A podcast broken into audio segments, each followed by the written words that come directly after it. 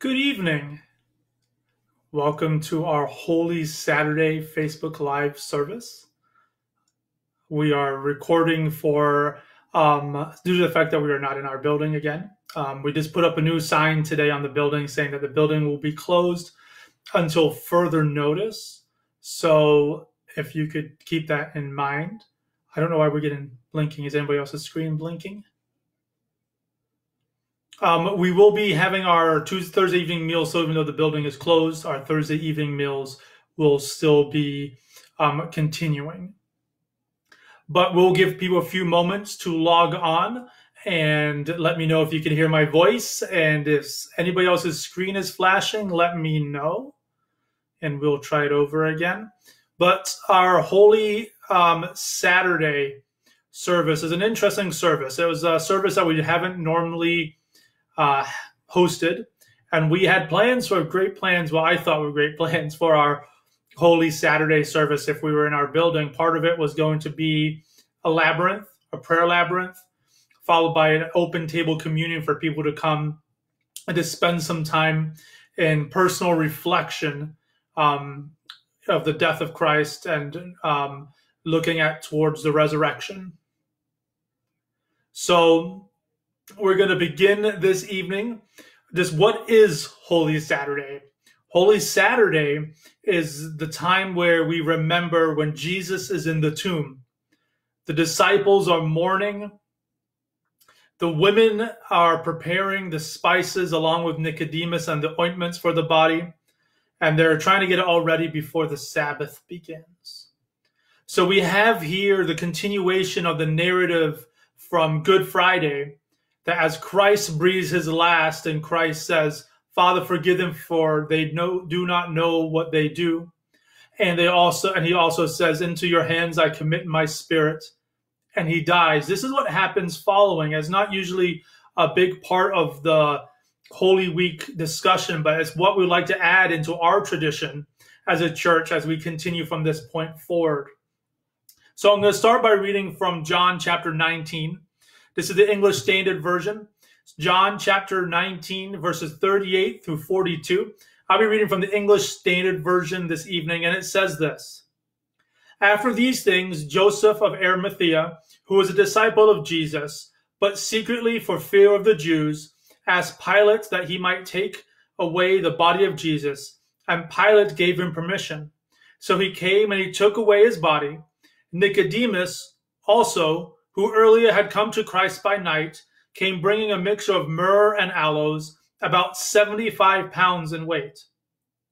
So they took the body of Jesus and bound it in linen cloths and spices, as it is the burial custom of the Jews. Now, in the place where he was crucified, there was a garden, and in the garden a new tomb, which no one had been laid in.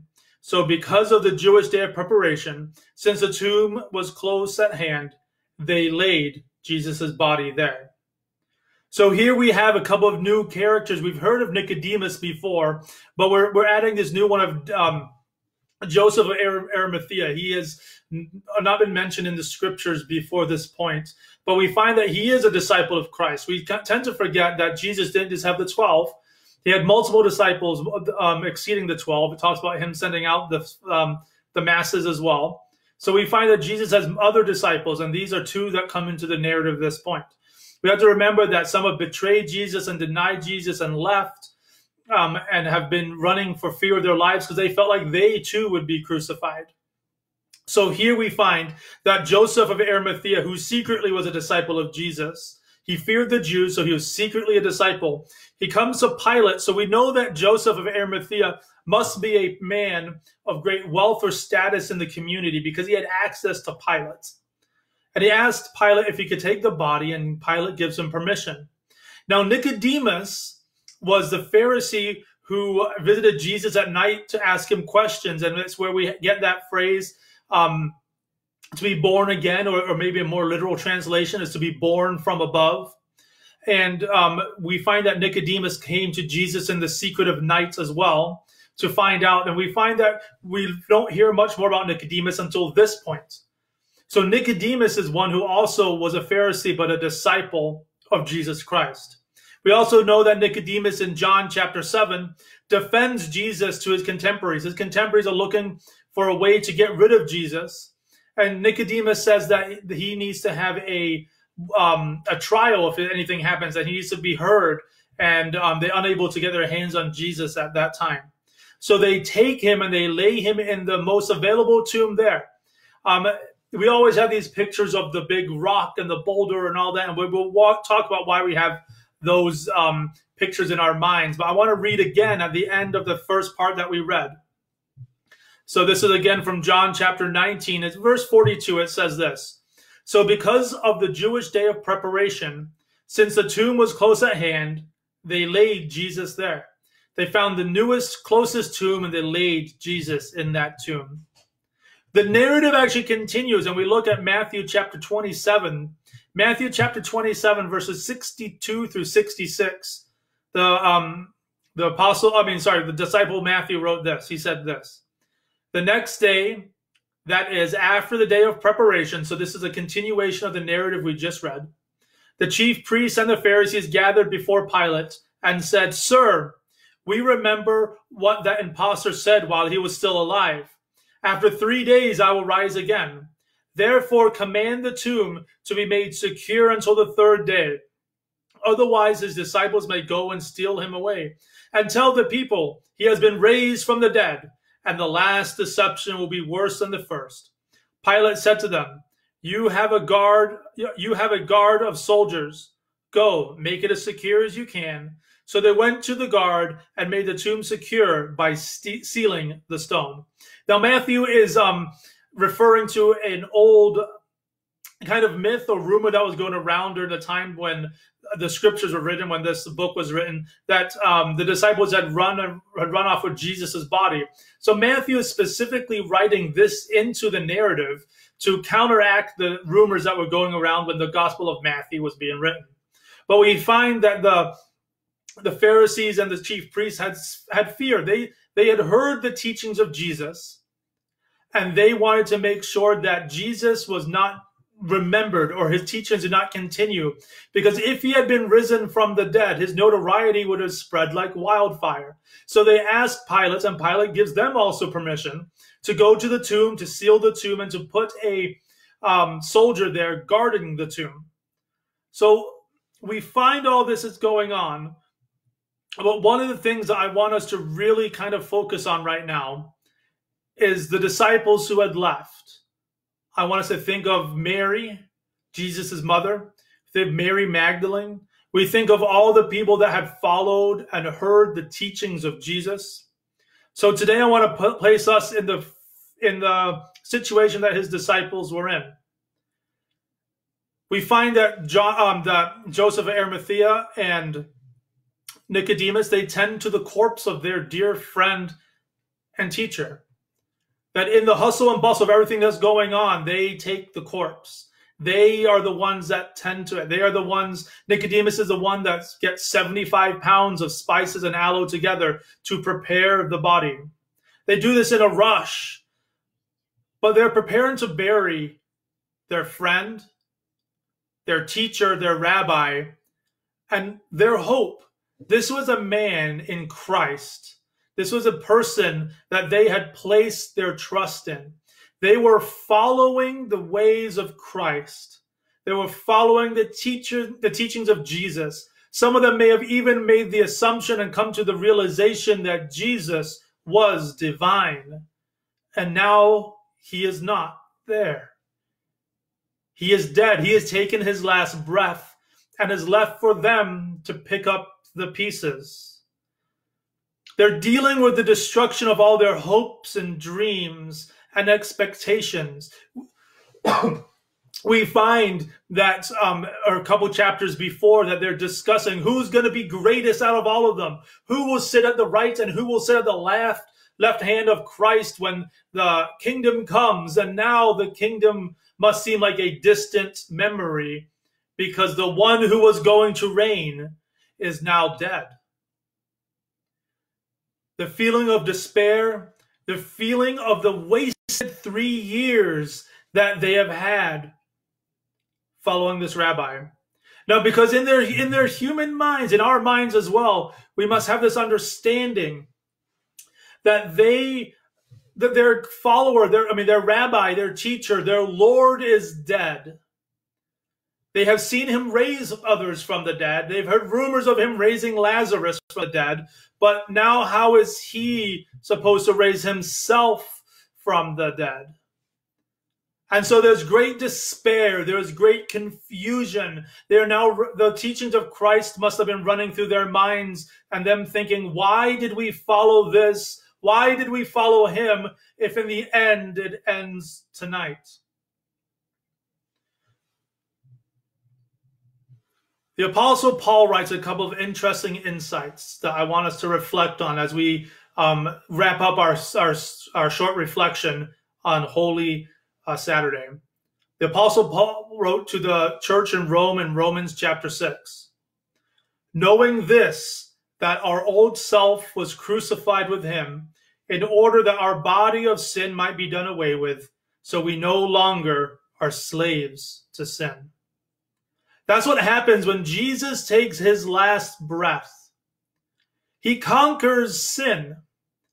He conquers sin because the wages of sin are death and he does not deserve to die. He has the innocent blood, and the picture that is uh, is painted for us throughout the Old Testament scriptures and specifically the law is that the sin that sin is covered, that the debt of sin is paid to sin when innocent blood of a lamb is shed.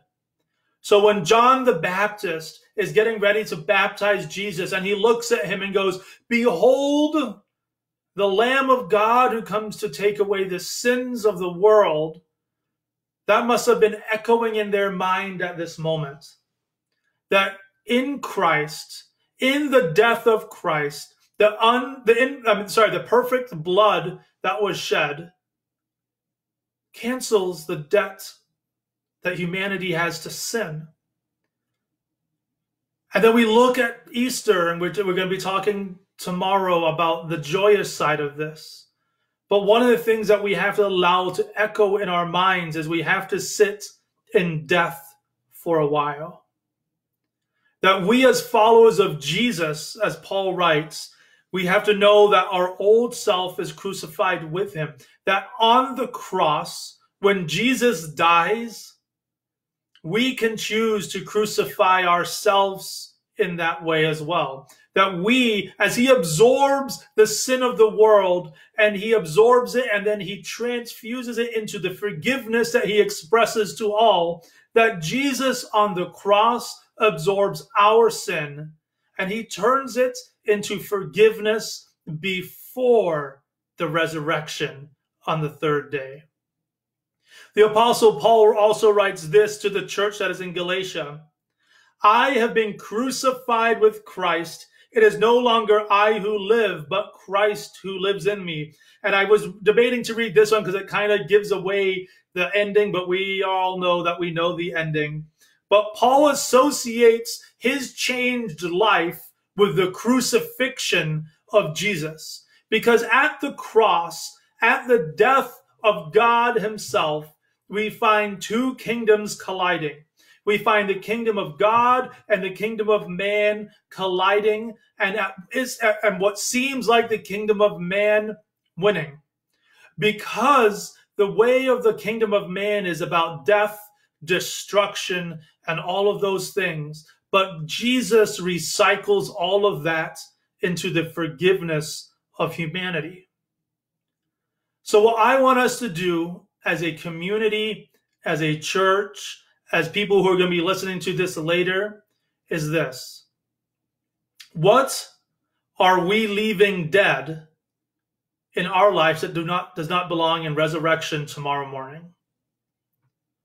When we think of the things in our lives that do not belong in the kingdom, the things that are already crucified with Christ on the cross, those things that are already dead, that we keep picking up and carrying along with us? What are things that we will leave here today on this Saturday that we will not resurrect tomorrow morning? Because in the resurrection, we find that Jesus resurrects from the dead. And that he stays here on earth and he interacts with humanity for uh, for for many days. What is kept down?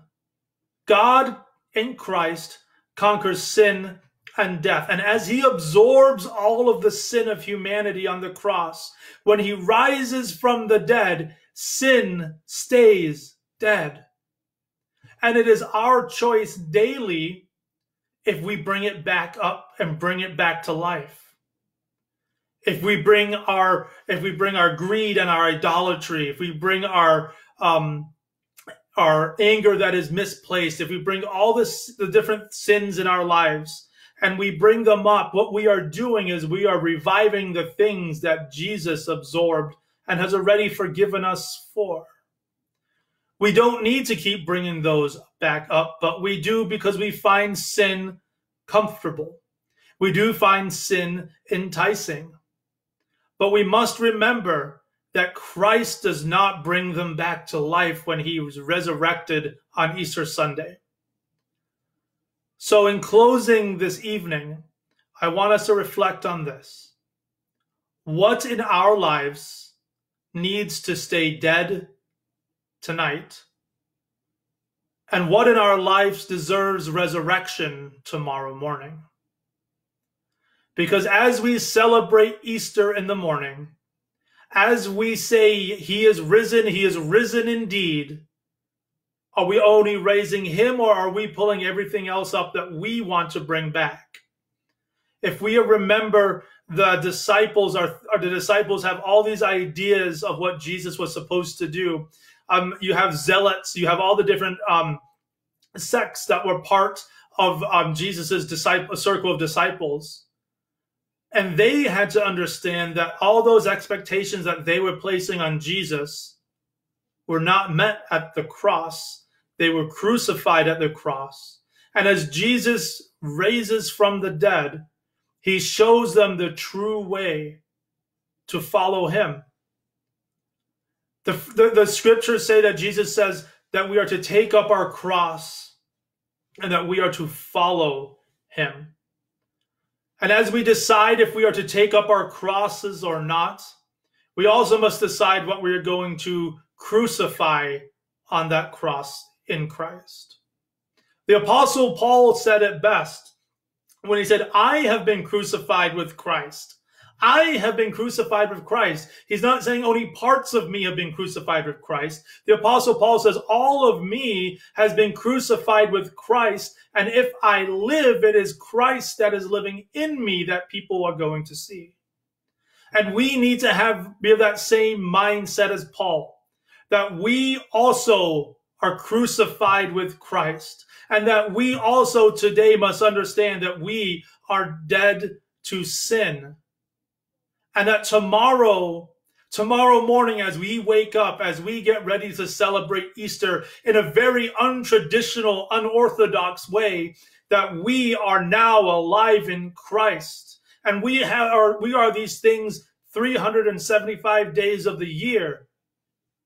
We are dead to sin and alive to Christ. If we choose to sin, it is our choice to resurrect something that does not need and should never be resurrected. So today, this evening, reflect. What are we going to leave dead that needs to stay dead as we prepare to embrace Easter in the morning? Let us pray this evening. Father, as we come before you, Lord, may we walk in the despair that the disciples walked in. Father, may we also remember that what uh, that our sins have been nailed to the cross in Christ, and that Christ, through the power of God, recycles sin and brings out forgiveness, not only for select few but for all. And Father, may we understand that that forgiveness is open and a free gift to all people, so that we may have life and that we may have it in abundance. But Lord, that may we may leave those things that are uh, that are not part of the kingdom of God that are in our lives, may we leave them dead as we prepare to celebrate Easter resurrection in the morning. We pray this in the holy name of Christ. Amen. We look forward to seeing you tomorrow morning for our Easter celebration at 10:30. Just a, a, reminder that if you have some bread and some juice, we will be participating in communion together tomorrow morning at the end of our service. So may the Lord bless you and keep you. May the Lord continue to cause his face to shine upon you. And today may God give you peace that surpasses all understanding. Amen.